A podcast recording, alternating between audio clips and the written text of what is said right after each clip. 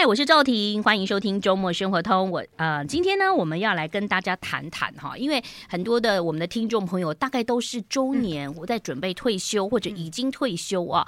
那在准备退休到底要多少年呢？那大家也知道嘛，现在通货膨胀，我最近看到一个名店说，拜托大家不要买我们的鸡排饭哈。不要买我们的排骨饭，因为我们不想涨价，但我们都是赔本在卖。嗯、那甚至呢，我这个人就不喜欢做饭呢，很喜欢去网络当中点哈，呃，就是网络的看到那个什么咸酥鸡的，我都有几箱，都说拜托，请不要点，小本经营。然后，但他要把那个菜单列上去，所以通货蛮恐怖的。那你薪水又没有涨，到底要怎么样规划退休的生活呢？很高兴呢，来介绍一本书，叫做《提早》。退休说明书，哎呦，有人敢提早吗？是真的是自己想要提早，还是被迫提早？很高兴邀请到这本书的作者闲人，你好，哎，赵婷好，听众朋友大家好。这个闲是你的名字当中的闲，还是？啊，不是不是，那是我退休退休之后，那我我那时候有一段时间就是不晓得说你白天能够做什么，然后也很失落嘛，又不适应，因为以前工作很忙，所以后来就去那个有一次去外面参加一个那个讲座，然后就看到哎那个白天。天有空出来外面去听那些理财讲座的人还蛮挺多的，然后突然觉得这个很有归属感，我就把自己叫闲人，跟我一样的闲人很多。哦，哎，其实有有些人一辈子就都没有上过班哈。嗯、那我有认识一些妈妈们呐、啊，她也就是什么常春藤的名校毕业之后就结婚了，然后对她来讲，她的工作就是每天接送小孩。帮小孩安亲啊，嗯、就是找一些，嗯嗯、所以他们过得也很好。但那个生活是跟我们从上班族转成退休是不一样的概念，对不对？嗯嗯，嗯，对，是不同。嗯，不过你讲到这个，我倒想到说，那当然，如果说也许他是这样听起来，他可能这个家里的经济状况是很有余裕的，嗯嗯，那可能是比较没有问题啊。嗯、可是我后来在呃退休之后，我倒是遇遇过一些，就是像比如说有些女生，她就跟我说，她从小的这个志愿。就是当这个专业的家庭主妇哦，真的吗？现在还有人这样子啊？对，可是可是你刚才讲到那个情况，我觉得他们会是变成到一个年纪之后，那比如说先生可能也会有他的这个中年的这职场危机，也会有压力。嗯，所以其实那时候。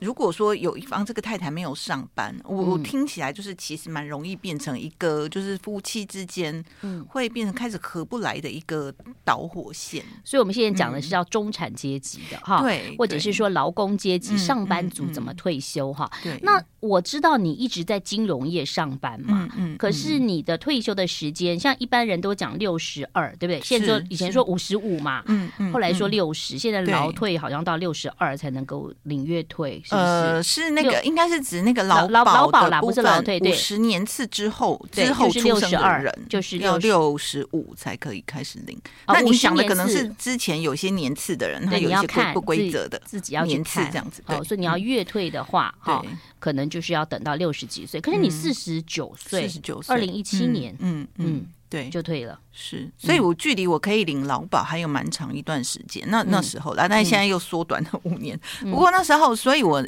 因为这样，所以我那时候刚退休的时候，其实我都没有去算那个那些劳保的东西。嗯，所以我刚退休的时候，其实我就蛮。呃，应该是说蛮焦虑的，所以你那时候退的时候，你没有一次退，嗯、你还没有到那个年纪可以一次拿。我我其实可以一次领，就是满五十岁的时候，然后年资满二十五年，嗯，可以拿一百多万我可以，我可以对一百多万，嗯，对，那时候可以一次领，不过、嗯、不过那时候我没有一次把它领出来了，嗯嗯，所以你就放着，对，那你现在还要再缴吗？对，那你现在还要缴吗？不用缴，对不对？嗯，对啊，那那当然有些人就是会把它挂在，比如说找地方挂嘛。对，嗯、那以我的情况的话，就是说，像其实也蛮多人来问我说，要不要一次把它领出来啦？嗯、那我自己是会觉得说，你就我会把它当成比较，除非你真的很需要用那笔钱，嗯、不然其实我们现在拿出来自己去投资，嗯、因为可能去年像去年股市就对很波动，那有些人也可能就是在投资的过程里面，嗯、就那其实就光那一百。多万也会有一些亏损。像我就是想说，如果一百多万的话，我就就凹到可以拿到月退。为什么呢？因为你老了以后啊，你有一些孙子或小小辈来你家，对对，来跟你吃吃饭，你就给他一个红包，对啊，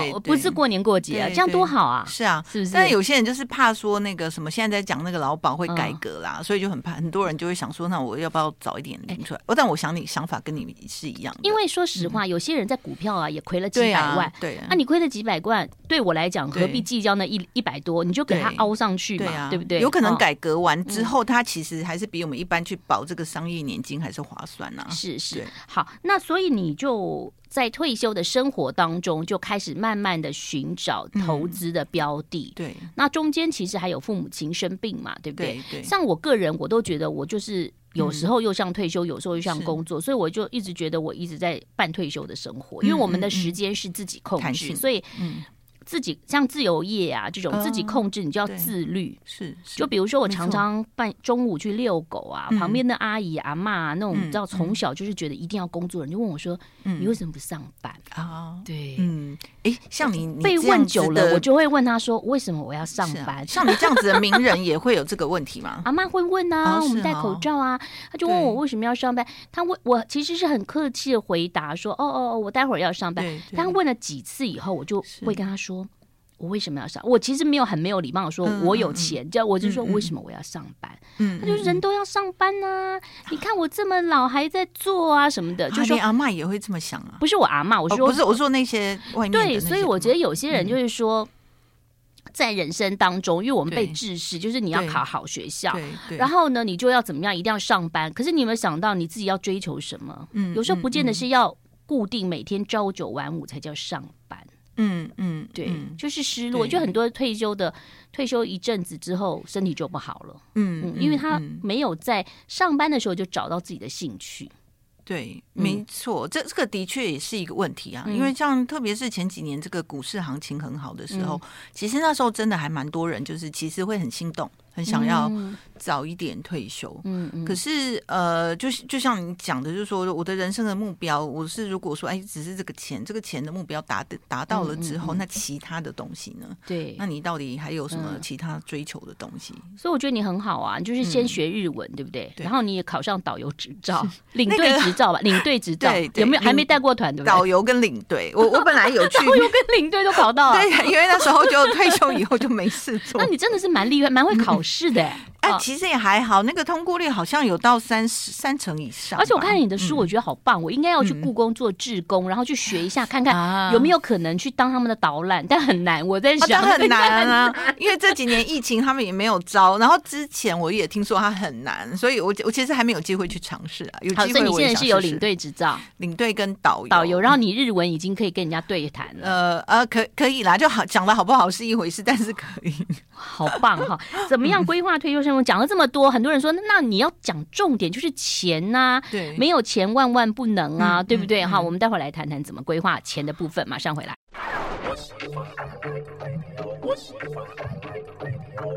欢迎回来，我是赵婷。今天邀请到这个作家闲人 Smart 致富所呃出版的《提早退休说明书》哈。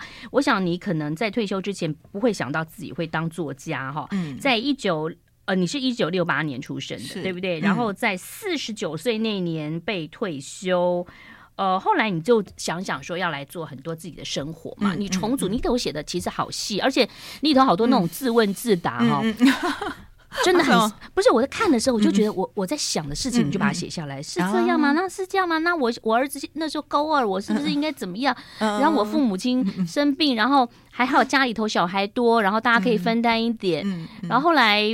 等到嗯，爸爸好像很严重，请了外劳的时候，嗯嗯嗯、他没有多久就离开了。然后你这中间讲的，我觉得我都经历过。嗯、那像我，我父亲就真的就中风，心脏绕道跟中风的时候，其实我们到现在还有我妈妈，我都还在请外劳。嗯嗯。然后呃，所以其实那个压力是很大。我们家只有两个小孩啊，其实压力是很大的。就是我常常觉得说，哎，为什么政府不帮我们？就是在。呃，所得税的时候可以扣缴，因为很多人请外劳不是因为家里有钱，嗯，而是他宁愿去出去工作，然后把那个钱给对。外佣，对，对不对？对对，因为那个你要维持一下自己生活的平衡，要有朋友嘛，没错。所以其实，嗯，这个压力很大哈。回到你的书档当中，你后来怎么样来想来调整自己的财务呢？嗯嗯嗯，对我我先前在那个上班阶段的话，我们当然就是只是就是很，就是因为我在金融业嘛，就是大家都会扣这个扣款这基金的部分，会定期定额，那当然是一个不错的一个习惯啦，就是至少我好歹我也储蓄了，但是。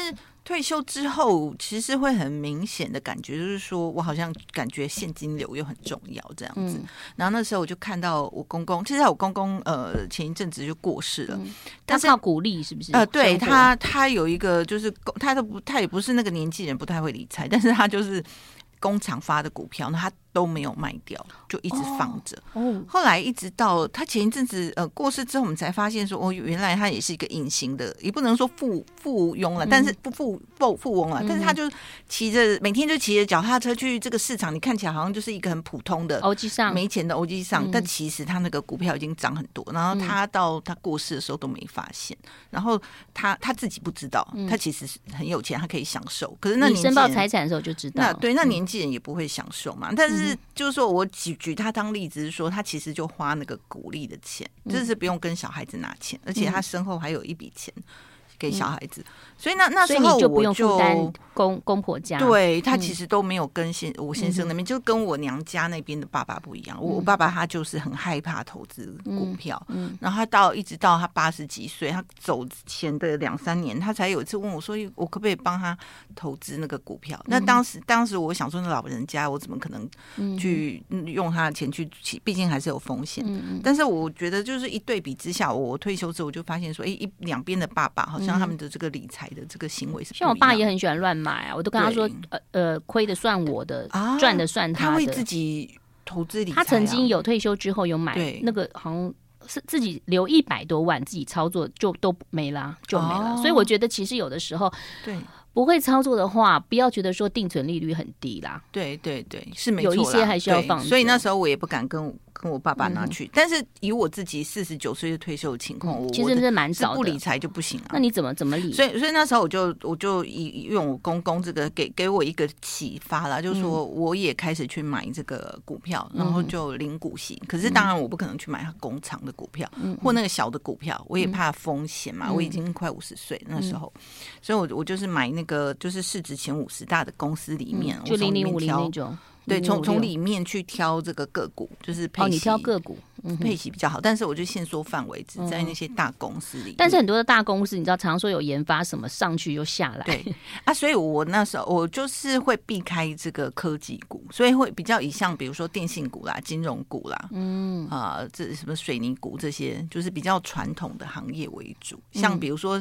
呃，这个什么生计啦、科技啦，嗯、这些我就觉得说，我也没有那个。但你怎么会选择股票呢？嗯、因为你书上有写到股债嘛，对不对？对，然后你有讲到四趴，甚至你说你希望压到三趴理论。先来谈谈你是怎么分配你的现金，然后呃。对然后有一些是不是定存？然后跟大家讲一下。是那那时候呃，因因为一开始因为有公公的关系啦，那其实后来到去年开始，我就开始，其实我一直很有这个股债，其实即便是个股也可以做这个股债的这个配置。嗯，那所以我我大概就是呃，一刚退休的时候我就很保守，我是慢慢投进去的，也可以给那种不敢投资的朋友。你是二零一九年，二零一七年，二零一七年年底开始，那时候股票几几那时候一万点。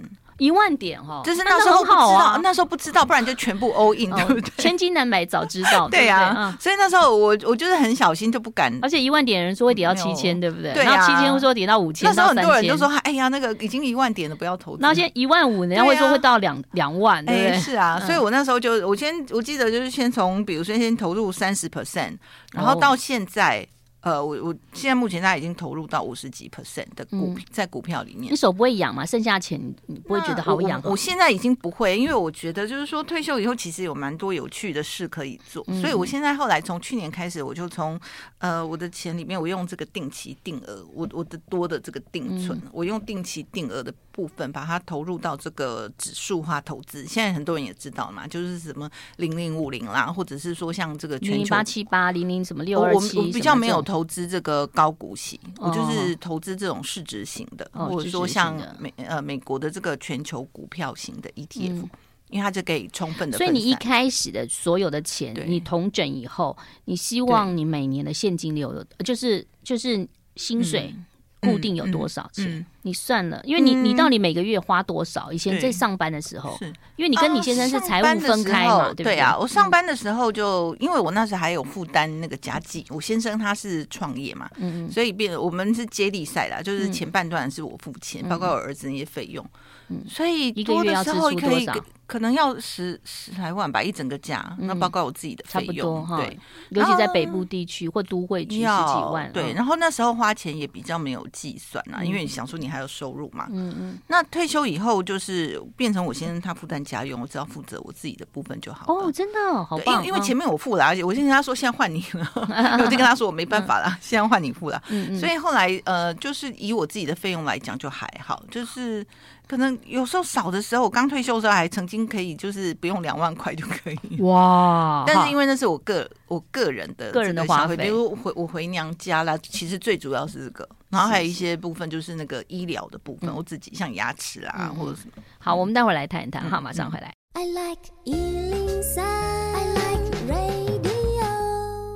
欢迎回来，我是赵婷。今天邀请到闲人啊，他告诉大家呢，怎么样提早退休，而且这里头呢有很多的方法哈。我们先讲讲人性，人性总是这样子啦，因为很多人不做股票，对，所以你是用做股票的方式。你当时一退休的时候有三十趴是在股票，对，那剩下七十趴你怎么做啊？那那时候因为我就是很害怕亏损，所以我大概那初期那七十 percent 几乎就是。就是放定存，然后慢慢的，他们会说扣扣扣？哎，闲人，你 帮我拿出来投资嘛？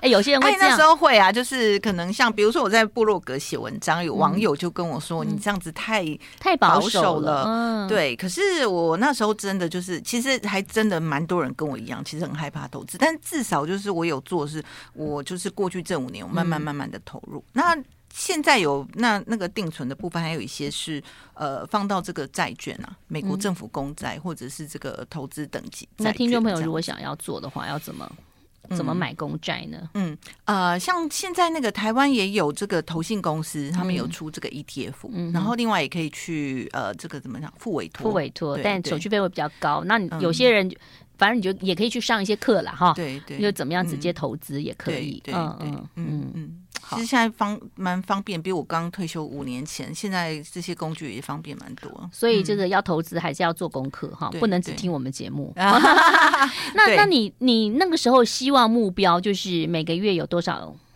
进来？比如说，应该讲用年好了啦哈，一年有多少股息、股利这些？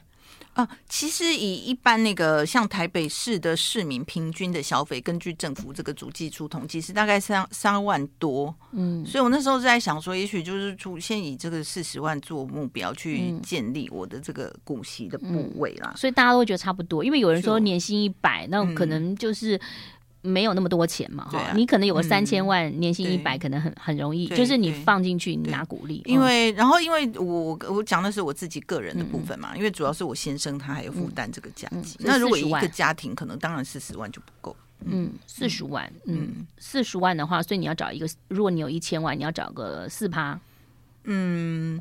对，但现在一般来讲，如果找一个五 percent 的工具，应该是还是算合理的。嗯，大家都觉得合理，可是有人在股市就说我，我我什么五 percent，我可能都已经负二十了。啊，对，对，就是以去年的这个情况。是，但是如果你拉长时间来看的话，嗯、就是比如说以我刚退休的时候到现在，其实是可以的。嗯，因为就是说，虽然去年这个呃股市下跌的这个二三十 percent，可是从我刚我退休那时候一万点嘛，而现在一万五，嗯、比如说现在一万五千点，嗯、它还是涨了很多。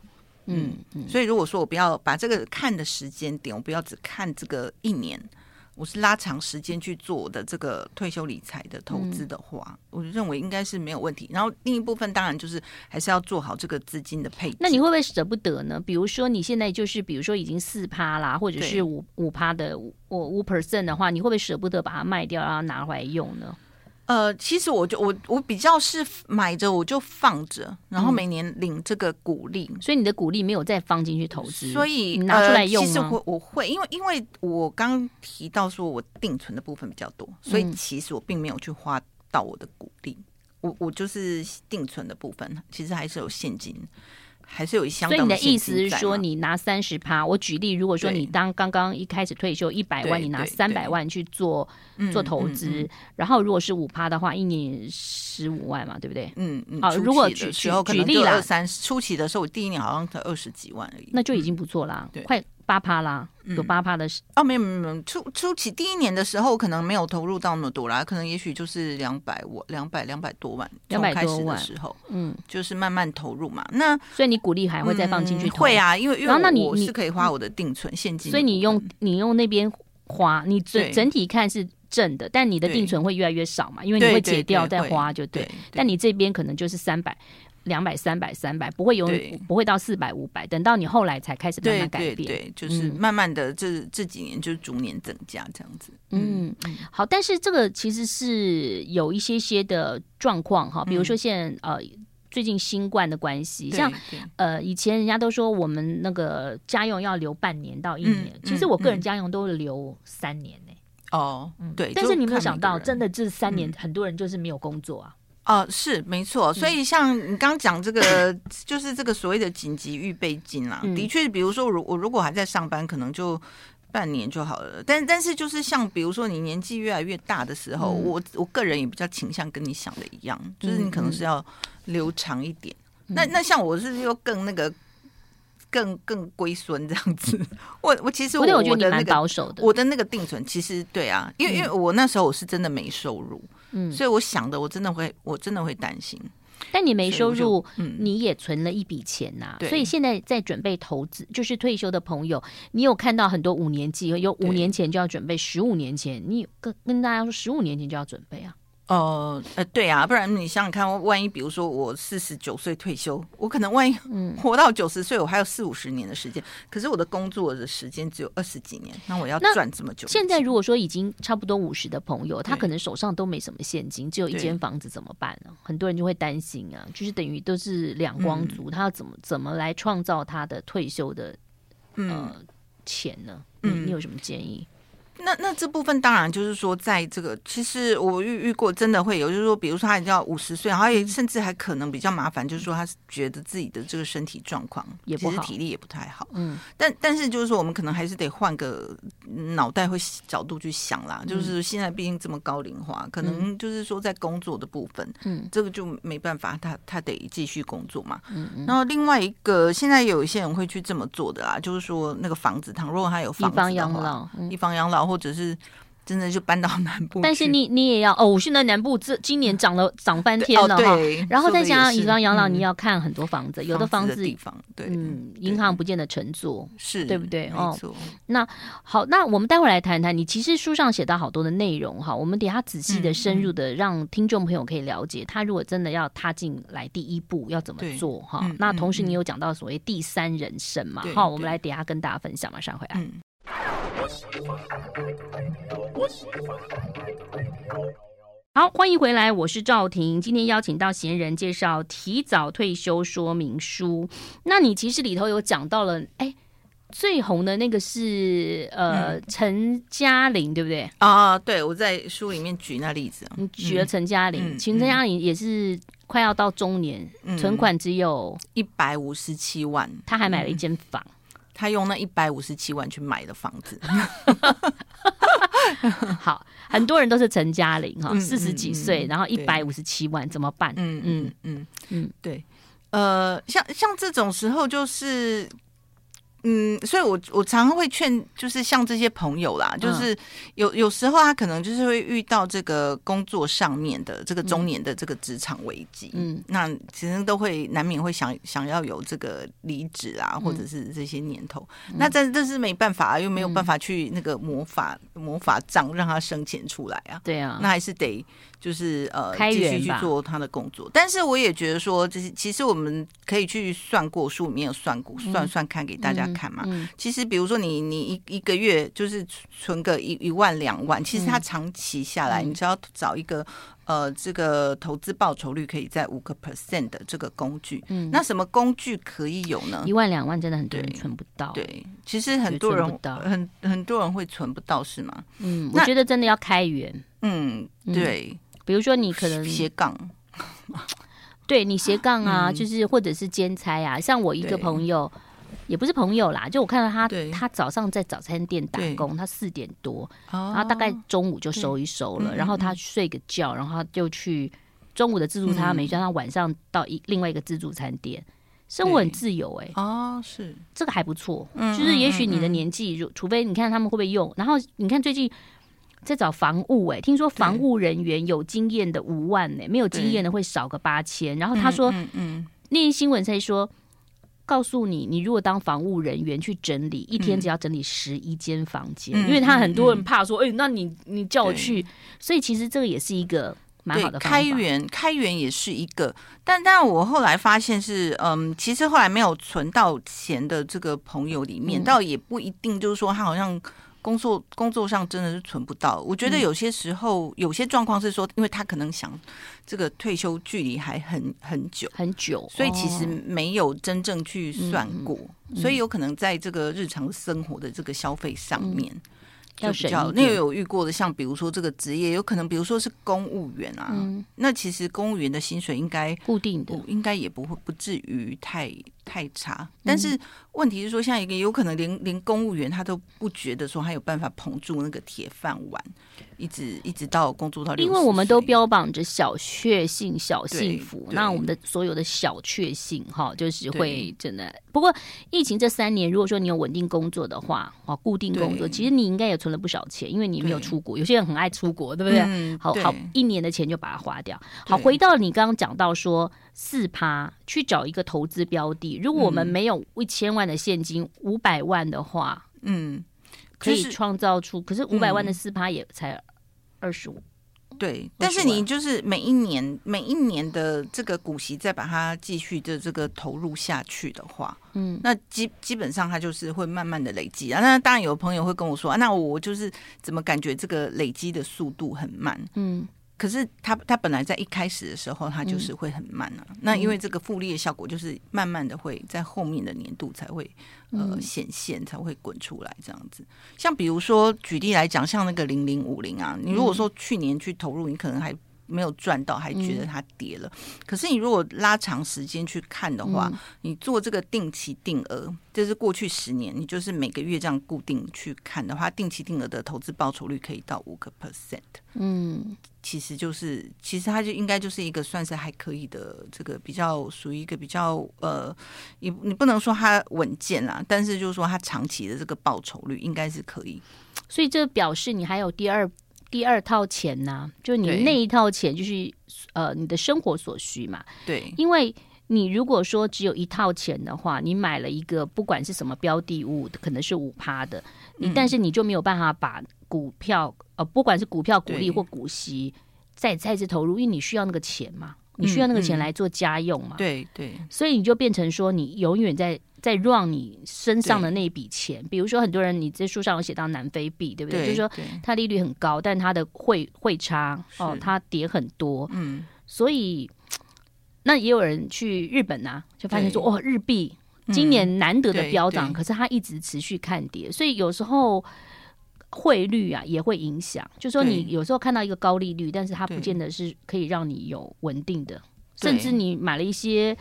配息的东西，最后是配到本金。嗯嗯啊，会啊，像像比如说以这个呃高收益债来讲，好了，很多人会看到它配的这个八 percent 九 percent，嗯，可是你你看它过去十年的这个长期报酬率，嗯、其实它的复利大概是两两二点五个 percent，其实只有比定存多一点点而已。可是我以为说那个配息每年配的八九 percent 觉得很高，嗯，但但其实它只比定存好一点，而且它波动度还很高。嗯，所以的确这个是要慎选。那你刚刚还有讲到一个，就是说，如果我到中年的时候，这个存款还很少，嗯，那这这个就是一个没有办法的问题啊。就回过头来，我们还是要看，我们还是要去挤出那个呃所谓的这个储蓄率。嗯，出来。那美国有一个这个叫，听说台湾储蓄率算蛮高的哈。呃，对啊，台台湾应该已经算是还不错啦。所以以以一般的人来讲，应该是可以做到啦。像以美国人他们在算的时候，有一个这个五十三十二十 percent 的法子。五十 percent 你就是用来做这个基本的家用，三十 percent 就是可能我们来做一些这种小确幸，但是你要省也可以，不要去花的钱。嗯，那你最好储蓄率要二十个 percent。哇。那你就看，如果说你有四，假如四万块、五万块，因为五万块的收入，你至少要能够存得下一万块下来，这样子。嗯、好，先存钱来，嗯、先、嗯、先有第一桶金，再来做一个投资啊。那当然，定期定额也算是一个不错的方法哈。那很多人问要不要停扣，那其实我也不知道你有什么标的物啦。就对我来讲，我是都没有停扣啦。嗯，嗯对。而且我我我有时候会定期不定额。哦，就是说，比如说，我觉得它低了一点，其实你可以多扣一点点，好，嗯，那可能跟你的标的物有关。休息一下了，马上回来。嗯。I like 欢迎回来，我是赵婷。是不是想提早退休呢？其实提早退休呢，第一个很重要，就是除了有钱之外，你要有健康啦。哈、嗯。就是钱当然最重要，但是它不是最最重要，最最重要是你要有健康。嗯。否则呢，你有了一堆钱，你最后退休之后。你可能做复健、回诊啊，然后什么休养啊，就人生当中就觉得说，哇，怎么我一退休身体状况就不好了？所以健康是非常非常重要的哈。好，那你书上其实有讲到了是呃第三人生，嗯哦，跟大家分享一下第三人生怎么发挥。哎，我看到你那个第三人生就超激励的，因为你第二人生是到了六哎六十哎，对不对？呃，第一般就是会会是指在这个退休之后的时间，嗯、所以最早最早也大概以美国以以这个提出的这个学者，嗯，他的定义就是至少是五十五岁开始。啊，我好像太早启动第三对第三岁元，第三岁也跟第三人是不？那不一定啊。第三岁有的人就退休了，嗯、可是你就是发挥的其实还蛮精彩的哈。嗯、你甚至有跟大家讲说，有一位八十岁的那个导游导游对还在做对。他到这个疫情之前，然后我去上课。他他后来呃，到八十岁还能带团到东欧去，他还跟我们分享说，他还跟我们分享说，他还在那个东欧不是那个强强那个什么强盗很多吗？他还在那边跟那个强盗这个这个抢匪，就是去抢有有人要来抢他们的一个团的那个团费，他可能放一个包包里面。他还在跟跟他那个搏斗这样子，是蛮厉害的。然后他他要到那个机场，带我们去机场实习的时候，我们都跟在他后面跑。嗯，他体力超好，跟在后面跑，体力超好的。嗯嗯，嗯其实我以前念书的时候，有一个老师教昆曲，就是徐延之老师，已经已经离开了。那个时候我就觉得好奇怪，为什么学校要把它放在四楼上课？因为我们是个别课，就是教昆曲，嗯、他吹笛子什么。嗯，我觉得他那个时候已经有七十几岁。他就从一楼给我爬到四楼，欸，就是然后就是一个一个教室一个教室嘛上课，我就觉得哇，真的是好厉害。他做什么保养呢？他怎么可以体力？我不知道，因为他因为我们就认真的上课，还是可能他有昆曲是吗？或或或许唱歌也是他吹他吹笛子嘛，因为对身体也是很好。嗯，就是所以我觉得身体是很重要的。对，好，那你你后来怎么样开启？你你做了一个。规划对不对？你比如说礼拜一做什么，礼拜二做什么？我看你就是嗯。因为上班族很喜欢对按表操课哈，嗯嗯嗯，那要不然你如果不不这么去帮自己这个话，其实你早上起来的时候就是不晓得自己好像失去方向，然后不会啊，我每天看剧看的好开心，看到眼睛要点眼药水。没有那那因为你你至少你还是有这个广播节目，对对对，在做。没有我们那时候整个全退的时候是没有整天，突然早上都好安静，都没有人，小孩也出去，有点。四十九岁就空巢期，对啊，没有没有人可以讲话的那种状态，没有想要养个狗养个猫，呃，没有。不过那时候因为我正好我父母也是开始生病了，所以我们那时候还就是还有这件事情在忙，就还也还好一点。那你怎么规划？嗯，写部落格，对，写部落格啦。然后那时候我去考，呃，就是前几年我都在考那个日文的检定，所以我都还到图书馆去，嗯，呃，去读书。哎，所以你刚讲这个讲到这个学日文，我觉得那个检定是一个蛮好的强迫自己的，嗯，去加速这个学习的方式。所以我那时候是这么做。所以你可以看看自己有什么样喜欢的，比如说你可能是啊什么绿手指达人，就是对盆栽或者植栽，你喜欢服务，有做一些。义工、社工，对的，对社义工啦，哈，嗯，都可以，嗯。然后另另外像呃，你刚刚讲到健康很重要嘛，所以我们后我后来那个时候，我就大概一个礼拜回去爬山一次，嗯，对。那其实这样子每一天有一个主题之后，也就还好，嗯嗯。呃，所以你也财务自由，也呃财财富就是分开，也没有跟先生要钱。退休之后没有哎，我发现那个呃，要要跟先生。伸手拿钱的时候，其实你就觉得矮人一截这样子。所以后来我就决定，我刚退休的时候真的有想说，我就回家靠老公好了。嗯，但后来我就觉得不要，不要跟他拿钱。不会啊，说给我一点钱，没有钱了，就就钱就来了，怎么会 啊？啊，对，有有些会觉得矮人一截，对不对？对，嗯。这这点我可能就是比较弱，比较弱势一点啦。有有有些女人就是比较厉害，我应该向他们看齐。对，跟人家有数拿钱也是个艺术，这个家是两个人的啊。那我好，你也会好。啊，我美丽，你看着我也赏心悦目，不是这样子吗？啊，好，没有啦。虽然我是这样讲，我也没有跟我先生拿钱的，也也是财务都分开了哈。然后我觉得财务分开其实有个好处，嗯，那也要端看你你你老公。像如果说财务混在一起，搞不好另外一方没有赚很多钱呢，你赚比较多啊哈。其实有时候有小孩就不用计较，很难分呐，很难分啊。可是可是我觉得混在一起就是会有那个问题啊，就是说我万一哪一天真的自哪一方有这个金钱的这个压力的时候，就会开始啦，就想说，哎、嗯，你你为什么花钱花的特别凶啊？嗯嗯嗯，那钱都到哪去了？是那管钱那个人也很为难。对，所以你就是呃照顾父母亲，然后考日文的这个、嗯、呃检定，对，然后去爬山，嗯，然后写部落格，嗯，分配的很好，嗯、就是把一到日都分配的非常非常好。你觉得这样会比较、嗯、心会比较安，是不是？你你你很怕一天都没有事情做，是不是？我觉得应该是跟我以前的这个呃每个人的个性啊，还有以前的这个工作有关。哦、就是我我就是一个比较就是朝九晚五习惯的，就是排满嘛。嗯嗯、那也有朋友他们可以就是没有没有事做，那那也很好。嗯、倘若他自己觉得嗯，像我就是如果一天没有事做。我就可以坐在那边听听风的声音啊，不过我真的鸟叫声啊什么的，你你蛮好的，真的没还有工作啊。你你不算完全没工作，对不对？哦，对了，对，所以那个对你来讲是一个合理的放松。但是有有些人，他这就是真的可以，就是我好像没有什么，就是固定的这个日日程。